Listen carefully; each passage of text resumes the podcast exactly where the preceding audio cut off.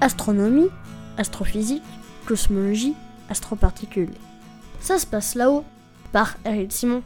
Une équipe d'astrophysiciens vient de parvenir à mesurer la densité et la température du gaz chaud intergalactique. Cette matière baryonique qui a tendance à bien se cacher dans les filaments cosmiques entre les amas de galaxies. Une étude parue dans Astronomy and Astrophysics. Le gaz chaud qui peuple les filaments de matière noire entre les amas de galaxies représente à lui seul près de 50% de la matière ordinaire. Mais il reste très difficile à détecter et à caractériser. Jusqu'à il y a quelques années, il nous manquait donc environ 50% de la matière baryonique, ordinaire, en plus de la matière noire, qui elle manque vraiment. Car ce gaz chaud ionisé du plasma ne pouvait pas être détecté directement. Et puis des méthodes indirectes ont permis, il y a quelques années, de le mettre en évidence de plus en plus clairement. Aujourd'hui, l'équipe d'astrophysiciens internationaux qui travaillent ensemble à l'Institut d'astrophysique spatiale de l'Université Paris-Saclay détecte directement et mesure ce gaz chaud intergalactique par sa propre émission de rayons X thermiques. Il mesure d'une part sa densité et d'autre part sa température.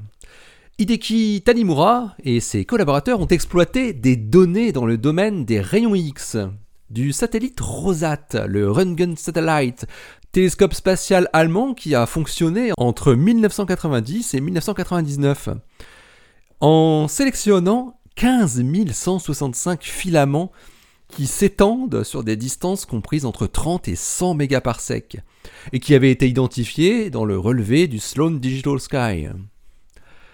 Les chercheurs ont empilé les cartes de comptage de photons X autour des filaments, en excluant bien sûr les groupes de galaxies et les amas de plus de 30 000 milliards de masses solaires, ainsi que les sources X ponctuelles, connues par des observations de Rosat, de Chandra et de XMM Newton.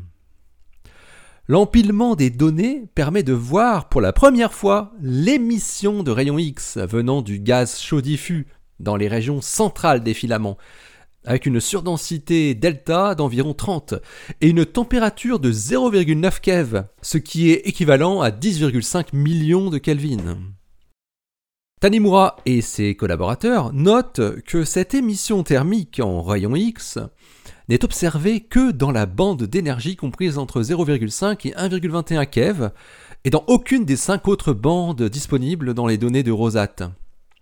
Ce résultat avait été prédit en 2001 et 2006 par deux études qui, en faisant des simulations hydrodynamiques, avaient montré que la contribution de l'émission X du gaz chaud intergalactique, ce qu'on peut appeler des fois le WIM, le Warm Hot Intergalactic Medium, devait être maximale entre 0,4 et 0,9, justement, donc entre 5 et 10 millions de Kelvin.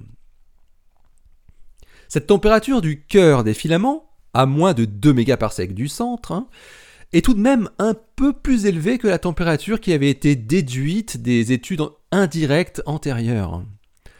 Mais Tanimura et son équipe notent que ces études antérieures n'observaient que la périphérie des filaments, à plus de 5 mégaparsecs du centre. Il se peut donc, selon eux, qu'il existe un gradient de température entre le cœur et la périphérie des filaments de gaz chaud intergalactiques. Et lorsqu'ils comparent la valeur de densité qu'ils trouvent avec les valeurs de densité déduites de mesures statistiques effectuées auparavant par des mesures indirectes, comme des effets de lentilles gravitationnelles faibles ou l'effet Sonayev-Zeldovich, les astrophysiciens trouvent des valeurs tout à fait cohérentes. Alors pour conclure, Tanimura et son équipe extrapolent à ce qui sera possible d'obtenir avec les données du très récent télescope X spatial, successeur de Rosat, l'instrument germano-russe Hirosita, le Extended Röntgen Survey with Imaging Telescope Array, à bord de SRG, le Spectrum Röntgen Gamma, qui a été lancé l'année dernière vers le point de Lagrange L2. Le WIM pourrait être détecté par Hirosita avec un empilement de seulement 100 filaments au lieu de 15 000. Et des températures plus basses, même de, l'ordre de 0,3 keV, pourraient être atteintes avec 2000 filaments empilés.